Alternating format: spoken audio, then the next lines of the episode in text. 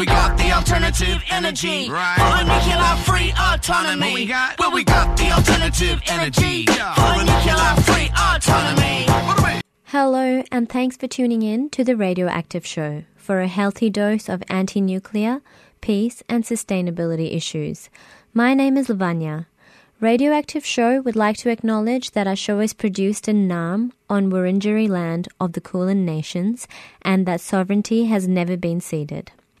First up, the latest world and local news on nuclear issues.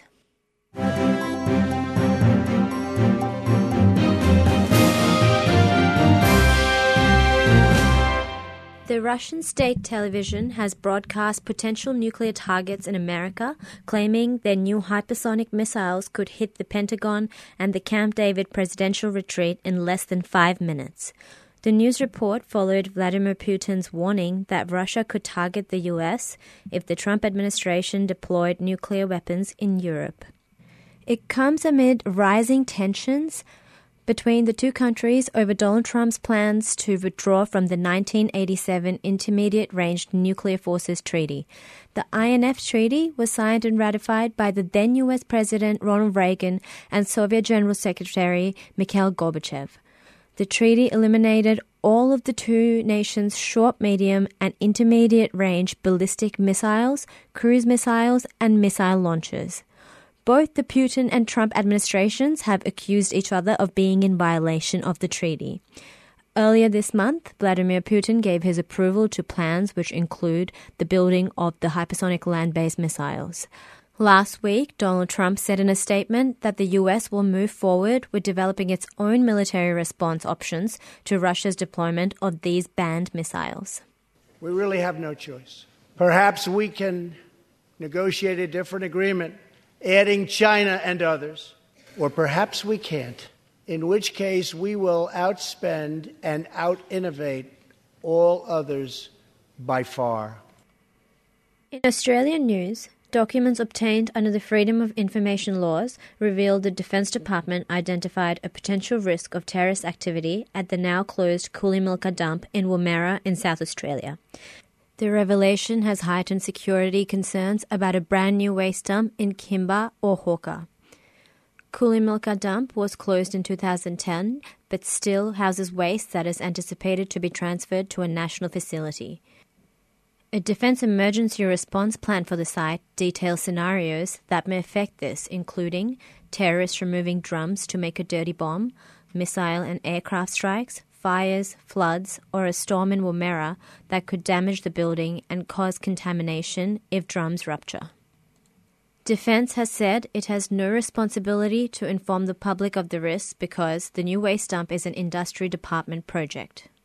The industry department has said the new dump would pose no security or safety risk to the community, and significant detail on the issue has already been made public. This claim is diminished by the Australian Nuclear Science and Technology Organisation's revelation that 14 out of 45 jobs at the new dump would be security and safeguard officers.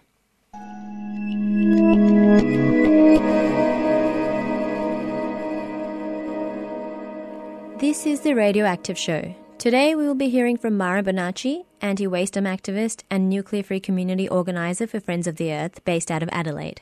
She will be giving us an update on where community sentiment and the anti waste dump campaign is at in the light of the upcoming federal election. We are also joined by Lynn Hovey, artist, long term anti nukes activist, and curator of Marree Arabana Art Gallery near mining town Roxby Downs. She will be talking to us about her friend, Arabana man Reg Dodd, and his new book, Talking Sideways. Hello, Mara, and welcome to the Radioactive Show. How are you going today? I'm good, thanks, love. Thanks for having me. So, um, I just thought we'd begin with a bit of an update on the where the SA campaign is at at the moment, because you've been so extensively involved with this for a while now. So, could you tell us a bit about what's going on? Uh, yeah, well, at the moment, um, the process of site selection is on hold because of two separate um, legal proceedings going on. Um, one from the Barngarla Determination Aboriginal Corporation, which is BDAC, which is the native title holders for the Kimba area, and the other from ATLA, the Adnyamathanha Traditional Lands Association, which is the native title for the Flinders Ranges area. Um, the government, as most listeners will know, wanted to run a ballot to gauge community sentiment about the waste dump, um, one for the Kimba region and one for the Flinders Ranges district. Um, but it was very limited to who could vote. It was a tight geographic area, and while in both regions, um, non-resident ratepayers were able to vote, so owners of the land in Whitefellow Way, um, traditional mm. owners who didn't live in that area weren't going to be able to vote in that ballot. And a lot of people are very connected to country, but happen to live maybe in Adelaide or in Port Augusta or even on the east coast, but they're still connected to that country and they didn't get to have a say on what happened on their land. So um, just before the ballot was about to start um, at Barngarla, um, people got a court injunction and that ended up in the Supreme Court. Um, long story short, it got referred to the Human Rights Commission, ended up at the um, Supreme Court in Canberra um, on the 30th of January this year, and we're still waiting on the judge's outcome. I'm not sure where the lodgement with the Human Rights Commission that the um, ATLA put in is at, but we've heard nothing. And in the meantime, both um, ballots, which were being run by the local councils on behalf of the government, have to be put on hold because they can't run a ballot without sorting out who is eligible to vote. Um, so Matt Canavan, the responsible minister, wanted to make a decision on a site by the end of last year. That clearly hasn't happened, mm-hmm. and it's increasingly looking like he's not going to be able to make a decision this year um, with an, expect, an election expected in May. Um, because by the time the court stuff gets sorted out, if he does want to run a ballot, it'll take a few weeks to um, get it together, run it for six weeks. It's the postal ballot, and then collect the results. There's no, I can't see that there's any possible way that they can, um, they can um, run that run that ballot or make a decision on the site before um, the next election.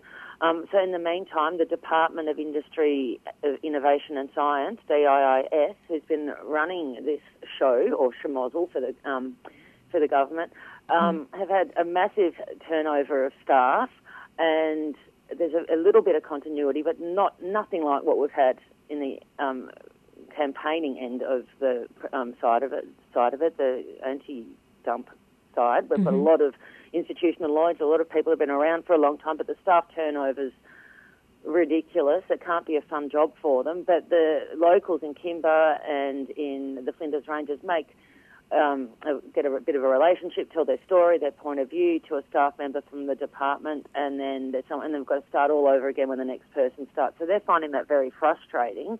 Mm-hmm. Um, and so in the meantime, everyone's just making a big effort to try and get the Labor Party, who listeners would have heard on last week's show, who adopted a good policy at the national conference last year and a pretty good policy at the um, at the very good policy at the state level in South Australia to make sure that the Labor Party, if they get um, government after this next election, do take a responsible approach to radioactive waste management in Australia because what's happening now is just unacceptable to all those members of those affected communities and everyone because it is a national issue. Yes, absolutely. And so, what do anti nuclear campaigners think is the better way to go forward from here? Well, what should have been done 30, 40, 50 years ago, really, stop, pull the pin on this current process, take all those three sites off the table, and have a full independent inquiry into all the options for responsible waste management. The intermediate level waste should stay where it is um, for extended storage until a permanent disposal solution is found. At the moment, they want to move the waste, which is mostly at Lucas Heights where it's produced, and also at Woomera. They want to move it from there to a site that they choose and then move it for storage and then dispose of it permanently at some point in the future that they haven't got a plan for. That might be 100 years. Um, so we want them to keep it where it is until they figure out how they're going to dispose of it rather than move it twice. It seems unnecessary and risky and expensive, and it's not world's best practice. Um, and we would like this process to stop and have a look at all those options about what is the best way to deal with both the low level waste and the intermediate waste that Australia has and um, move it once, not twice. We need to have a proper inventory. How much waste do we have? Where is it currently located? What what is the classification of that waste. There's never been a proper inventory done, so people aren't really well enough informed to decide what we can do. And the government seems to be finding a site, so it's all about a postcode. It's not about the process. And what we want is the government to figure out what the best way to deal with the waste is, not where to put it. They're asking the wrong question, and we need them to ask starting the right question. Okay, great. Thanks, Mara. And finally, are there any ways that listeners and supporters and allies of these communities can be involved in this campaign? Absolutely. Um, contacting your, your uh, local members of, of, Parliament and saying, look, this is a national issue, I don't think this is acceptable, um, particularly Labor Party members. Um, contacting all the candidates, uh, um, ringing up. Um, ringing up any candidate in your local electorate and say, where do you stand on this waste? Um, it's a national issue. This affects everybody. It's all our waste. Mm-hmm. Um, that would be useful. Um, on the Conservation Council of South Australia website, which is conservationsa.org.au slash nuclear, there's a lot of information there and links to a petition to Minister Minister Canavan, who's currently the responsible minister. Um, there's a link to a, a, a um, online petition system where you can email, you put in your postcode, and you can email your um, local candidate. It does it automatically for you. Could write your own or um, edit the text there, or just use the text that's already there. And also, the Department of Industry, Innovation and Science is open for submissions until the end of the consultation period, which is tied into the end of the court process, so it's open ended at this point. Um, the, uh, the department is accepting submissions about this waste dump proposal from everybody. There's an online one on that Conservation SA website, or you could write your own, and the more submissions they get, particularly the written on your own version, the better because they need to hear that this is a national issue, people care, and it shouldn't be dumped on a random postcode that people think is in the middle of nowhere, but it isn't. Okay, thanks for that, Mara. Thanks for that very insightful no and thorough update. Thanks so much, love.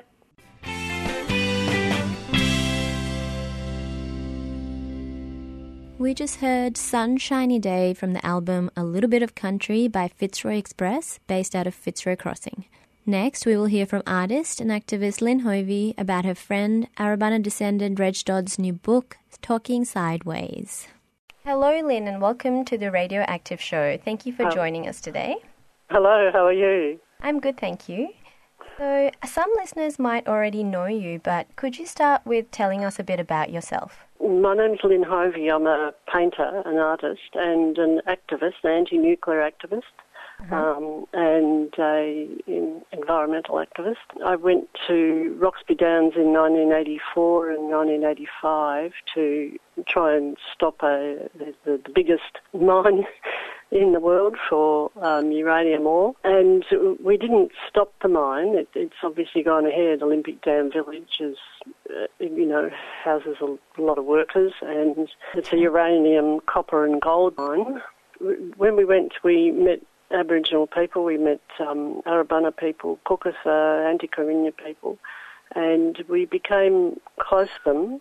Uh, when I say we, um, there was a, a, group of us who I call my Roxby mob. Um, in those days, you had to be in an affinity group to go to a, um, you know, a demonstration to the desert, and so we've stayed close to the local people all this time. And how are you still involved in Roxby Downs and what's going on down there at the moment? Um, well, Roxby Downs is now a fact.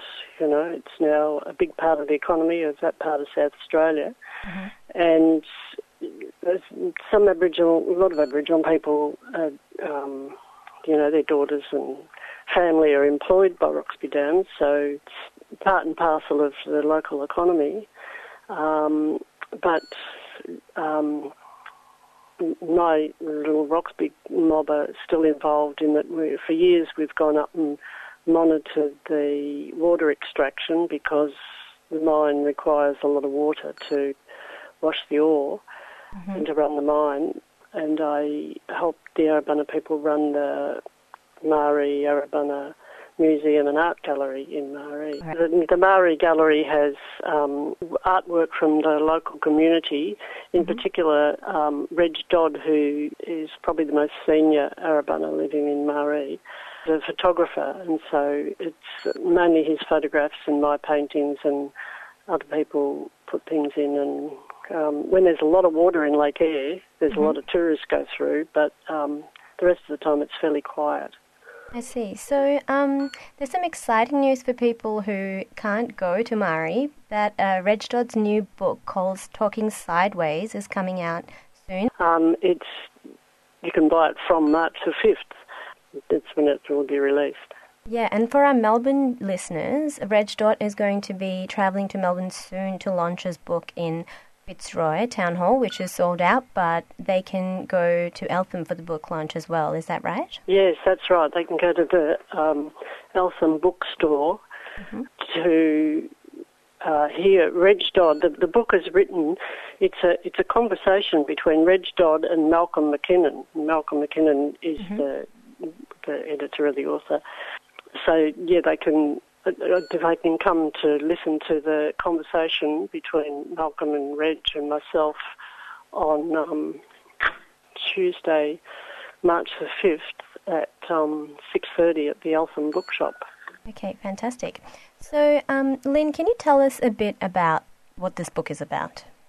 Um, well, there's there's been a lot of a lot of books written about how Aboriginal people lived and how they still live in on the Australian land, um, and so I think this book's a, a good contribution to the debate about um, you know the changing knowledge of of how Aboriginal people managed to live in our land, and it's called Talking Sideways because Reg talks about how traditional society used to operate and who you could speak to and who you needed to, you know, just the family dynamics of, of how um, Aboriginal people operated. Um, Finnis Springs, where he grew up, is um, 60 kilometres, oh, a bit over 60 kilometres um, up the Oodnadatta track from Marree, and it was it was traditional Arabana land, but it was also a pastoral station which was set up by Francis Dunbar Warren, who was a Scotsman, a pastoralist, and he married a um, proper tribal woman, um, Nora, um, who was Reg's grandmother, and they settled at um, Finnis Springs, and that was during the time when Aboriginal people were being taken away. And um, Reg's grandfather encouraged the missionaries to set up a mission there, and that way all of that mob could stay together. Okay, thanks, Lynn. So, do you know how the idea for this book came about? Um, Malcolm McKinnon went to live at um, Alberrie Creek, which is the the house on the railway line. Your railway line now doesn't run through Marree; it goes it's further to the west. Um, but Malcolm went to live there in 1988 and became friends with a lot of Arabana people. And over the years, has kept contact with them, and he's done a lot of projects, such as a um, a project on how Aboriginal people worked on the um, Commonwealth railways, and he's done work with the Afghani people. So over the years, Malcolm and Reg have become very close, and Reg could talk to Malcolm about um, some of the complexities of life in Marree because the mine um, has gone ahead. There's a lot of contradictions about living in that area because the mine intervenes into government processes of native title and and how Aboriginal people are going to look after their land. So, you know, they're contradictions that us on the eastern seaboard don't particularly have. Um, whereas there, you know, the pastoralist who took your land um, is also your friend, and the mining company that desecrates your land can also employ your children. So there's a lot of those contradictions, and native title introduced another set of complexities. Put that set two different groups within the Arabana and within the um, whole tribal groupings of the area in competition with one another, and well, that's never been resolved. And so the book grapples with some of these problems of how, how do you, why has this situation occurred and how can it be resolved? I've got a review here that says the readers can expect a lot of great, not just one yarn, one big yarn, but lots of little yarns all braiding into a big net that catches and carries a staggering bulk of knowledge about old deep Australia and also about friendship. And Reg Dodd will be down in Melbourne next week, Tuesday, March 5th at Eltham Bookshop from 6.30 to 8 p.m. And the book will be out and available at the bookshop from then on. Um, yes, they can get it at the Eltham Bookshop, and I'm sure it'll be in, um, available at um, readings and other bookstores. You know, as you were saying, there were a lot of, lot of different stories, a lot of fantastic little sort of pictures of growing up when Reg was small, and so. But yeah, it'd be good to um, come and listen to Reg and um, to, to Malcolm in conversation. Great, fantastic. Well, thank you for joining us, Lynn. And, no worries. um, look forward to seeing Reg at Eltham Bookshop. Thank you, Lavanya. Thanks. bye bye. Bye bye. That was Lynn Hovey talking about Arabana Man Reg Dodd's new book, Talking Sideways. Melbourne listeners can go see Reg in person at Eltham Bookshop on Tuesday, March 5th from 6.30 to 8 o'clock. For the rest, we hope to bring you an interview with him very, very soon. This has been the Radioactive Show, produced in the studios of 3CR on the stolen lands of the Wurundjeri people in Fitzroy, Melbourne, and heard nationally on the Community Radio Network. We would like to thank the ACE Collective of Friends of the Earth Melbourne for their support. You can stream our podcast by going to 3cr.org.au slash radioactive. I'm Lavanya. Thanks for listening, and here's for a nuclear free future. The Radioactive Show, podcast and web streamed on the 3CR website, 3cr.org.au. The Radioactive Show, where every bit of exposure makes you stronger.